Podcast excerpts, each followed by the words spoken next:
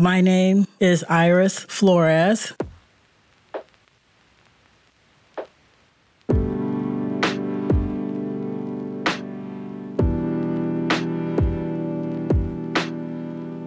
I learned at a very early age that life is short.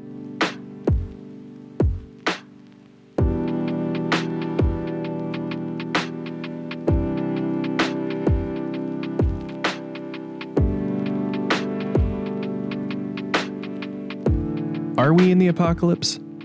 Maybe that's a question you've heard family members, coworkers, or friends ask from behind masked faces or video chat windows. As we face a global pandemic, racial tensions, and a fractured political climate, this feels like an apocalyptic time. These issues can divide us and put immense stress on our everyday lives. Whether it's brutality towards people of color captured on cell phone videos, partisan corruption, or seemingly continuous news of natural disasters, we are almost becoming desensitized to the tragedies that we witness. The word apocalypse comes from a Greek word that means an unveiling or unfolding of things not previously known, and which could not be known apart from the unveiling. This word has been co opted to describe what some would call the end times, but the book of Daniel uses the apocalyptic style to catalog a time in biblical history when Daniel is used by God to allow an ancient people living in a powerful empire to see truth of the world as God sees it. It's powerful. Its purpose is to open the eyes of God's people.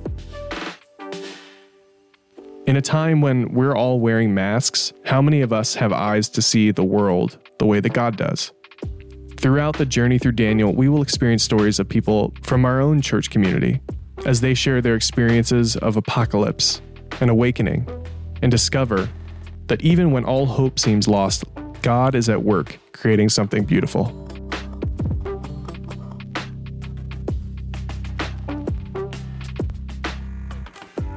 I met Iris through her husband, who served on the security team at Willow.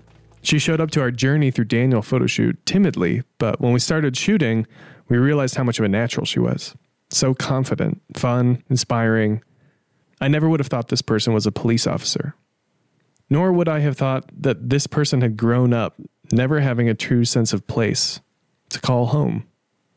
With minimal parental involvement or stability, it's from this place that God rescued Iris from a sense of wandering, so that he could show her the promise of his plan. With all these stories, if you feel you're triggered or you feel your emotions welling up within you as you hear Iris's story, know that this is normal. This is what it is to empathize. You may be angry or sad or frustrated. And this is what it is to be human and share stories with each other.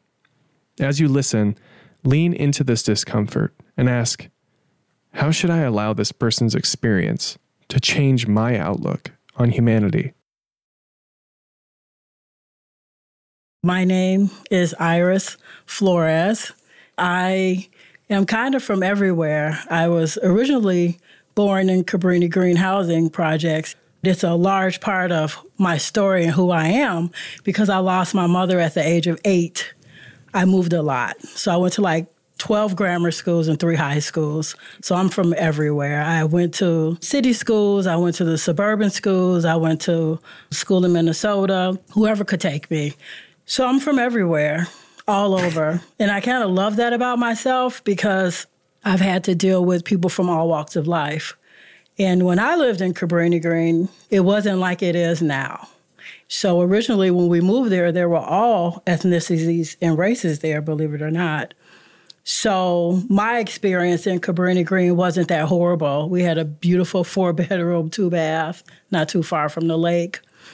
Um, unfortunately, a lot of people have the misconception that a lot of poor people are dirty and things like that, which I lived in a very clean, spotless house. My mother was meticulous. Like I said, I lost her and I moved all over. For those people who don't know what Cabrini Green is, it's a, a housing project development, and it was predominantly poor people. And unfortunately, it became majority African American people. I moved back and forth. So after my mom passed, I left. I moved like every six months to a year. Um, my first day of kindergarten, I got beat up and I had a cute little matching rain jacket, boots, hat, and by the time I got home, it was all gone. I got beat up. They took my coat, my hat, my boots.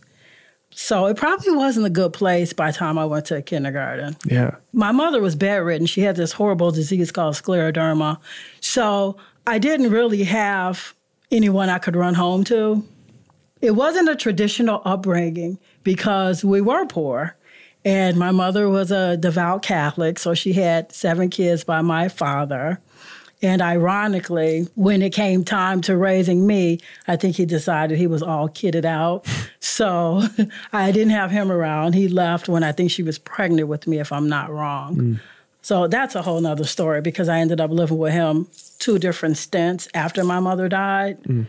So you lost your mom when you were 8 mm-hmm. and you moved around a lot. Mm-hmm. There's a, a lot of struggles that go along with being a person that doesn't come from a mother and a father.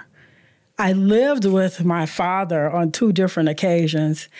Once right after my mother passed, probably within a year after she passed. That was a real short stint. My dad was a real bad alcoholic. He remarried, I think, as soon as he got the death certificate, he married a woman named Catherine, who he had been with since he left my mother. The second time I moved with my father, I was going into my sophomore year in high school. And I didn't know him very well. And it's so interesting because my siblings grew up with him. Our experiences are totally different. Like yeah. he took them swimming and fishing and and I got nothing. And I remember one time I was talking to my father and he couldn't remember my name and he called me Tiger. And I knew he couldn't remember my name because we hardly ever saw each other. Yeah. My father was very, very honest and very direct. I had been living with him for two weeks. So every single time I came home, every single time, my father and Catherine were sitting on the couch watching TV every time and I would have to sit at the table and wait for them to go to bed before I could sleep on the couch. Mm.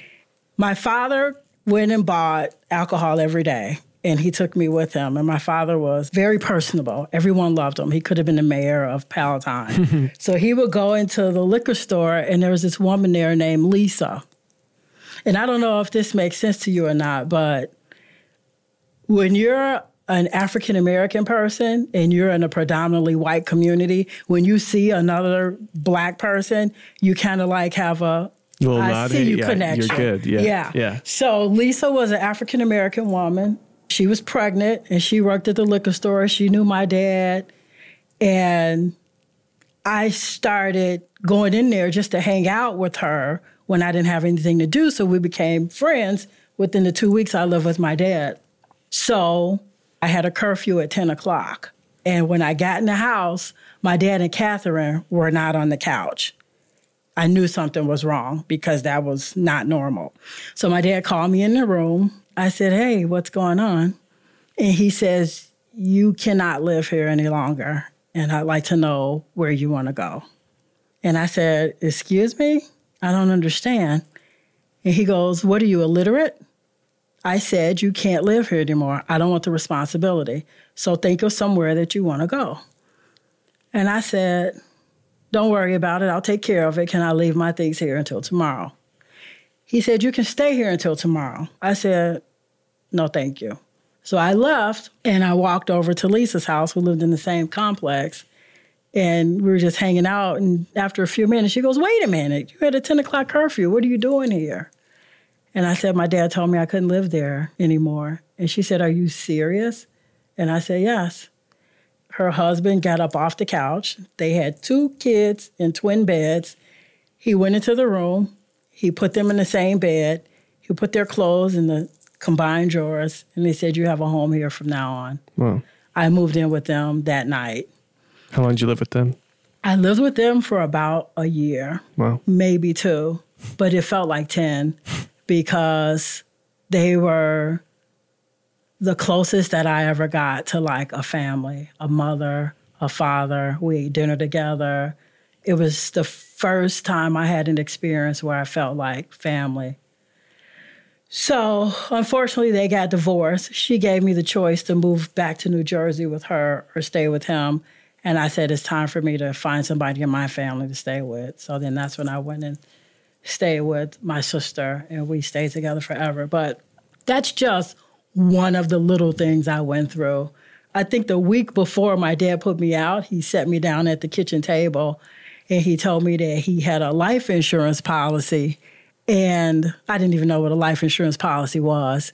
And he said, "I just want to make sure that you understand that you understand. I'm leaving you and your siblings all a dollar, so there's no confusion. When I die, Catherine gets everything." So I was like, "Okay." So I understood from him that I definitely should have no expectations of him so that's what formed my attitude in life that I don't have expectations from people.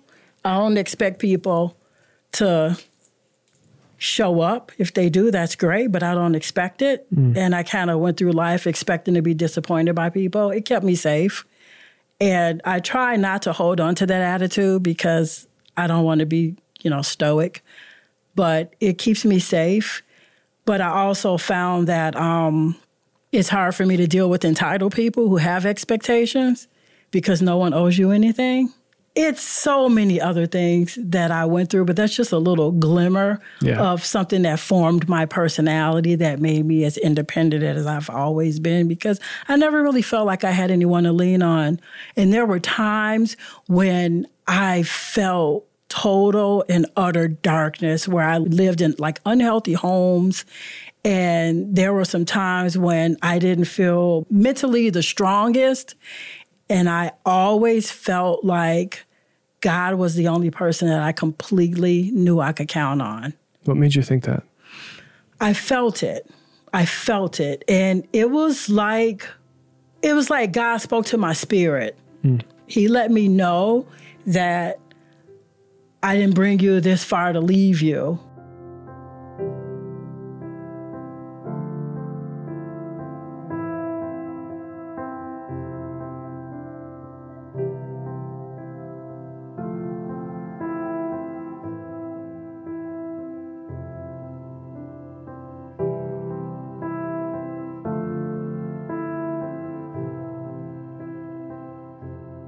As you understand it now, what role did faith play in, in growing up? Well, my mother was a very um, quiet woman, mm-hmm. and because she was in excruciating pain all the time, I think she was heavily medicated.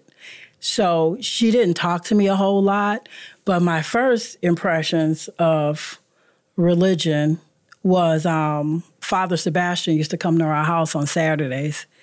We went to church, St. Joseph's, which was not far we would go to church. I don't remember how often, but I never felt like I understood anything at church because it was standing, kneeling, sitting down.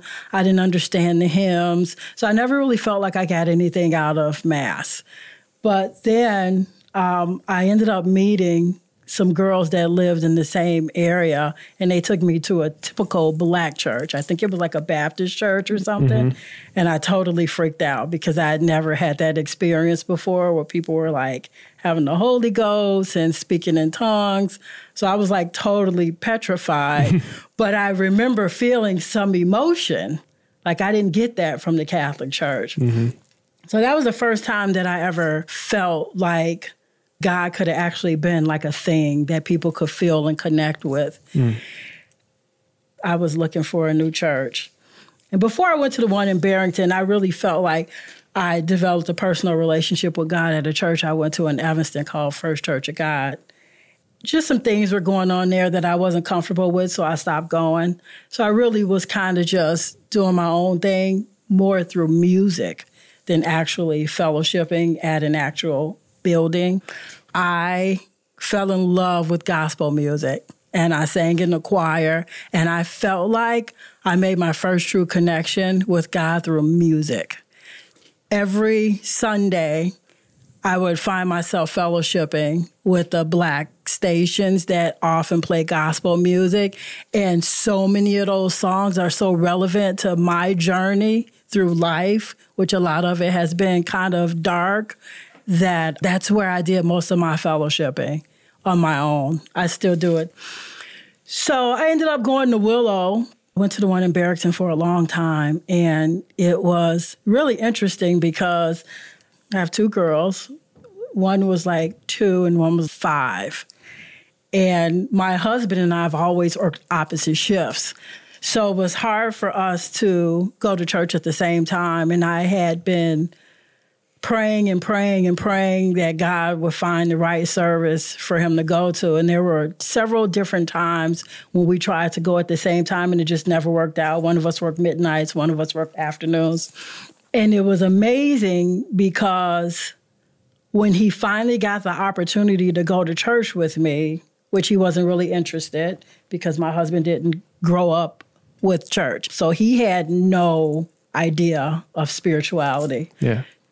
The one time he finally got to go with me, it was a gangster mafia guy, I wish I knew his name, who was the speaker for the day.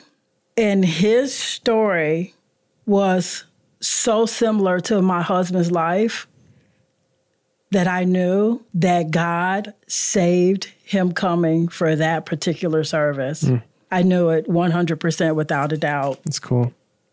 It was a beautiful thing because it made him realize that maybe there could be a connection that he could have with church. So I think that was the first real experience he had where he felt a connectedness. Yeah ironically, it got to the point in our relationship because I worked midnights at the time, and a lot of Sunday mornings I wouldn't want to go because I'd just get in from work at like six thirty in the morning. Yeah. He had gotten to the point where he was taking our girls by himself. So it was so amazing how he was the primary church guy in the family. Mm-hmm. So just over the years, I've seen God work in his life, and he's just completely come to understand God on a whole different level. He recently got baptized. Mm-hmm. And just watching God work in his life has been just another confirmation to me of how things happen in his time. Yeah. Not always when we want. And I have this saying where I always say that we can see to the corner and God can see around the corner. Mm-hmm. And That's it's good. definitely taught me not to ever question God because things happen when they're supposed to.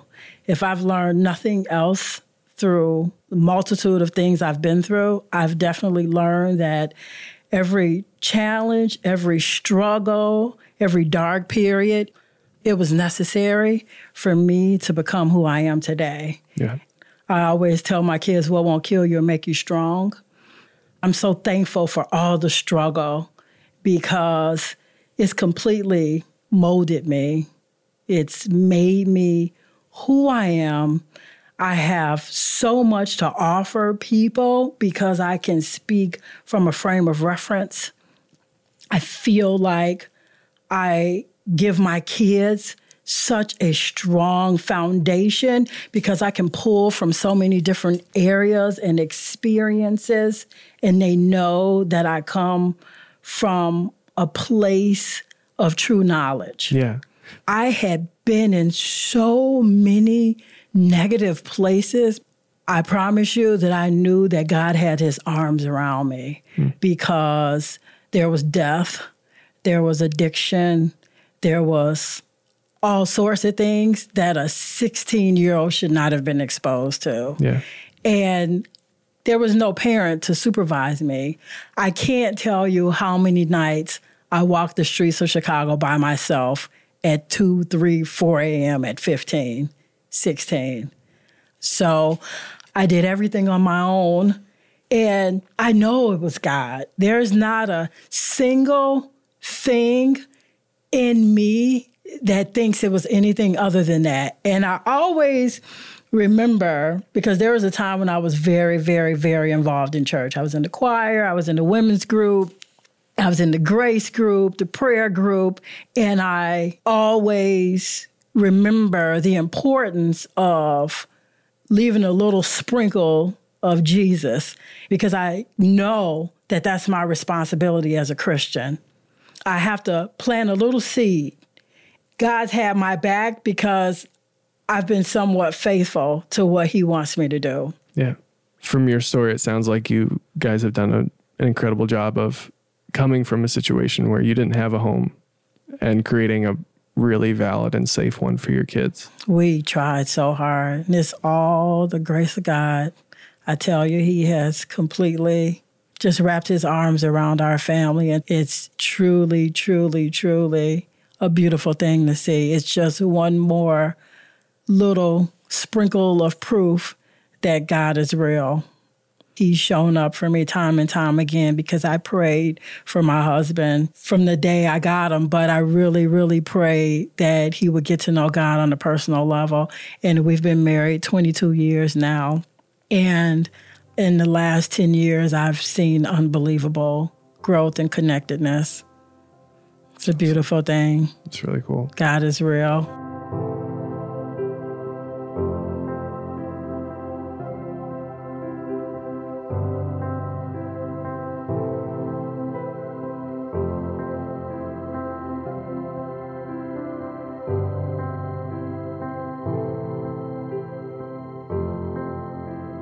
So much in your story is like beautiful and like profound, particularly with this journey through Daniel that we're doing. Daniel was taken from his home, didn't have a home, was kind of all over the place his whole life, you know, and subject to everybody else telling him where his home was. Hmm. And I just like, that is so obvious in your story. There's so many parallels to that. Just looking for some sort of refuge, right? And you found it in an unlikely place. There's such a cultural reckoning happening in regards to race right now. Mm-hmm. I'm curious what your perspective on it is. It's a really complicated subject for me. I'm just learning, you know, I'm I'm continually trying just want to engage and learn. Mm-hmm. So like feel free to assume I know nothing. I, I, I'm going to speak to you like I speak to most people. Yeah. And unfortunately, a lot of people can't handle what I have to say because I speak from the heart and my truth might not be anyone else's truth. I can only give you what I think. I'm a woman of color, African American, black, whatever. My husband is Hispanic. I grew up all over the place. A large majority of my life I spent in white neighborhoods. I'm a police officer. So I see all the sides. I see all the sides. I am a, a firm, firm, firm believer that no one owes you anything. If you want to make your situation better, if you want to make your circumstances better, you have to put in the work. Everyone can use some help. Don't get me wrong. I just don't believe that anyone owes anyone anything. I believe as long as you have two legs that's working, two arms that's working, a sound mind, you got to make things happen for yourself. Unfortunately, I think the problem is so complicated that it's not one particular thing. Yeah. I think the biggest problem in my community is broken homes. That's what I think the biggest problem is. Although my father left when I was young, I still had one. And my brothers were good guys. And I think it's because they had a father and a mother who taught them values. I think when you come from a broken family, your mother might not know your father, they both might be on drugs, you're poor. No one's making sure you're eating balanced meals. No one's making sure you're going to school. I think that it's a lot of things that are the problem. I think that the judicial system is not where it should be. Of course, systemic racism has existed forever and it might always exist. absolutely, I understand that there are some problems with some police officers, but being a police officer married to a man who was a non black police officer, I can tell you that all white police officers are not racist. I think that there are more good cops than bad cops, and I don't think that the cops are the problems. We have the Black Lives Matter movement, and it's unfortunate because I think there are two different things going on. I think that there's the sentence or the statement that Black Lives Matters. Absolutely, Black Lives Matter. And I think there's the movement of Black Lives Matter. And from where I sit and my understanding, it can be associated with a lot of negativity mm-hmm. because they are against the police and they don't mind destroying people's property and they don't mind causing damage. And unfortunately, everyone can pull in an audience and tell a story if they tell it right. But every story that you hear, it might not be right. And you have to be so careful with what you listen to because the person that's delivering the message might have a specific agenda. Mm-hmm. And there are times when I find myself listening to commentaries and I have to turn them off because they're so far from the truth. The average police officer doesn't wake up and say, I'm going to shoot a black guy today or a black woman today. That's not the way it happens. It's so sad because police officers don't want to do their jobs anymore because of the camera, because people are recording and you're getting a fraction of footage and a determination is being made. It's not the full picture. People have clumped all police officers in one group, and it's not fair to paint one group with a broad brush. Yeah. You have to fair. see people on an individual basis. And being against the police is just as bad as being a racist. It's just as bad. So you have to know the totality of the circumstances. And when people ask me to discuss video and footage, I refuse to get caught up in that conversation because we've gotten to the place in society. If you don't feel exactly like the person you're speaking to, they don't want to have anything to do with you. Yeah. And we don't have to see eye to eye 100% or agree 100%. We just have to have an intelligent dialogue and understand each other's opinions. My husband and I have different opinions all the time. And we talk about it and he'll convince me to see his side and I'll convince him to see my side and sometimes we just have to disagree and that's okay. Yeah. We don't have to always feel the same. There are some things that we can agree on. Absolutely non-negotiables. Absolutely. And that is God's presence in the in the world and the rest of it is going to be pretty divisive. Yeah. Especially right now. I actually looked at my husband a couple days ago and I said, it feels like these are the end of times. I remember driving to work one morning listening to talk radio and I just got so sad from all the negativity. I just cried halfway to work because it just seems like we're in such a dark space.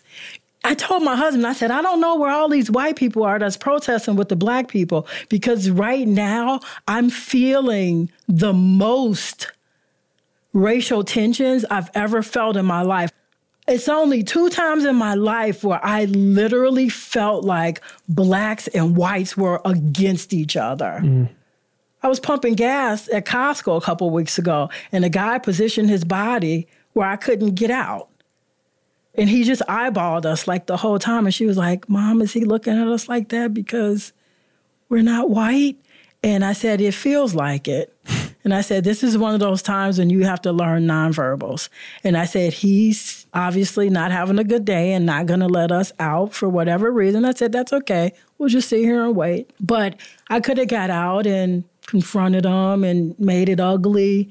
That's just a large part of how we have to sometimes be bigger, be calm, and just make the right choices. And more than anything, definitely set good examples in front of our kids. Because what I wanted to say to him, you know, of course I wouldn't. I just don't believe in challenging people, period. My yeah. job teaches me that. Yeah. You don't challenge people because you could very easily get yourself hurt. Yeah. I think it is easy to paint people with a broad brush because it's easier for our brains to process it. You know, it's us versus them. Yeah. Straightforward, right? Yeah. And I think that the difficulty and honestly what the kingdom of God looks like is an individualistic basis for approaching situations. Mm, for sure. You know, there like you said, it is a complicated issue. There is systemic racism. You know, the difficulty of of navigating that now is it's not like you can go back. It's not like you can change it, but you can do the best you can going forward and understanding like you said, sometimes we just have to have a conversation and know that neither of us are going to change our minds to get to that point. And like even going into the election season, you mm-hmm. know, how many people's minds get changed by through argument? Yeah. Not many. Yeah. Mm-hmm. So, you know, it's interesting you said, are we living in the times of revelation? You know, the book of Daniel is called apocalyptic literature. Okay. Which revelation, apocalypse, those words just mean an unveiling. Mm-hmm. So it's taking off a blindfold, seeing clearly for the first time. And I think so many of us think that revelation is is a time for trial. Yeah. And the reason for the trial is that we can all see clearly for the first time. Hmm.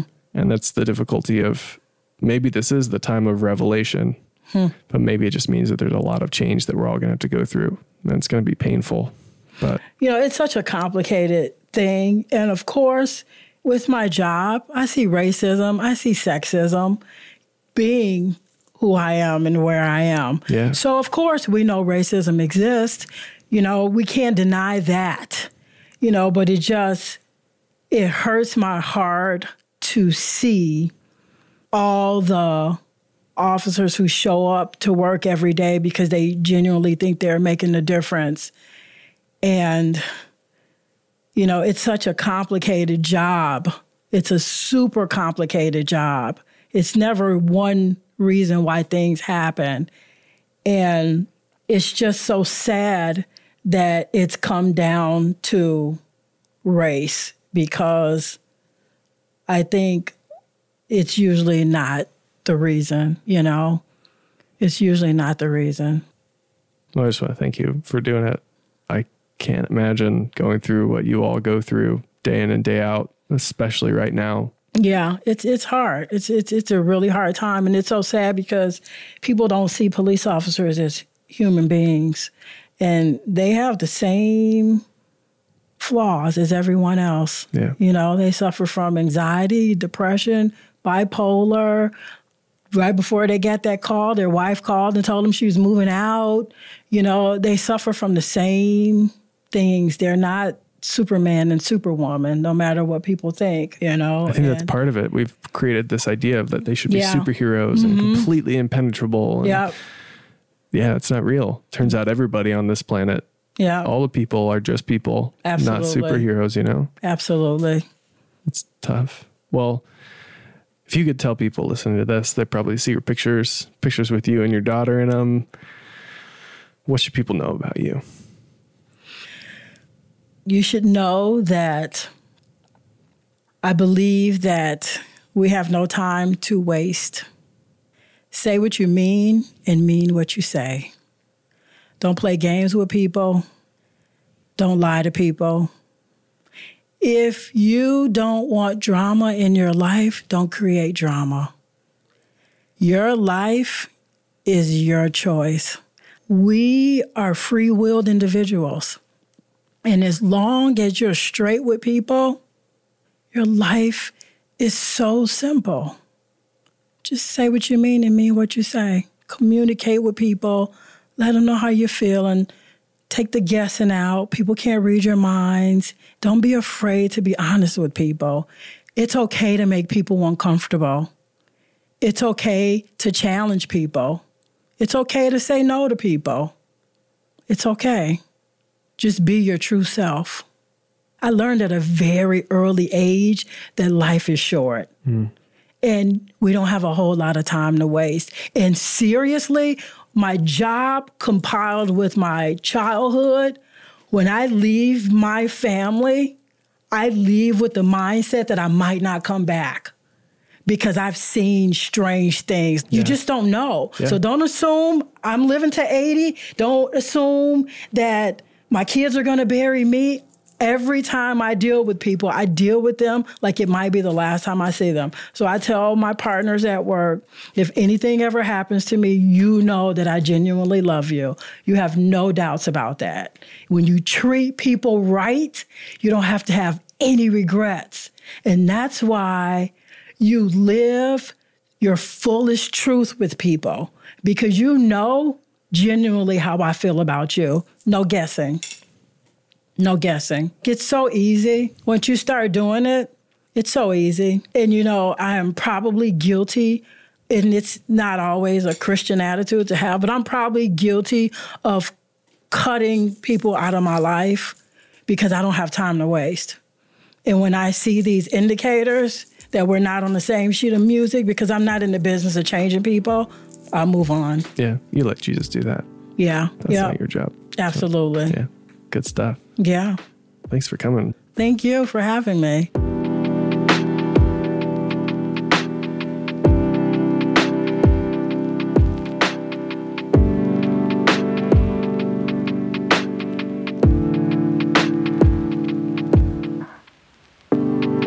Let's all agree that it's okay to disagree, that we won't paint each other or ourselves with a broad brush. You never know where people are coming from. Like Daniel, Iris was without a home. She felt like a foreigner in her own land. She didn't know who to depend on. What we know is that God's timing and God's plan will ultimately take place to show us where we should be at home. That should bring us comfort today as we seek what's coming tomorrow.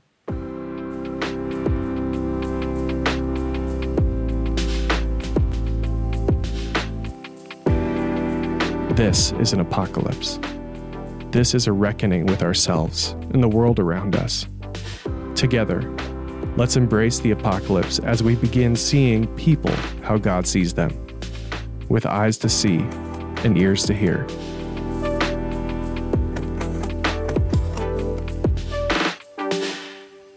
This episode was recorded as a part of the Journey Through Daniel study at Willow Creek North Shore, a location of Willow Creek Community Church. It was produced by me, Tyler Hoff, with contributing producers Caleb Wilcox and Grace Zerker, and edited by Abby Circatella. Special thanks to our audio engineer Matthew Skripczynski, and if you haven't, jump in with us for the Journey Through Daniel. We'll see you then.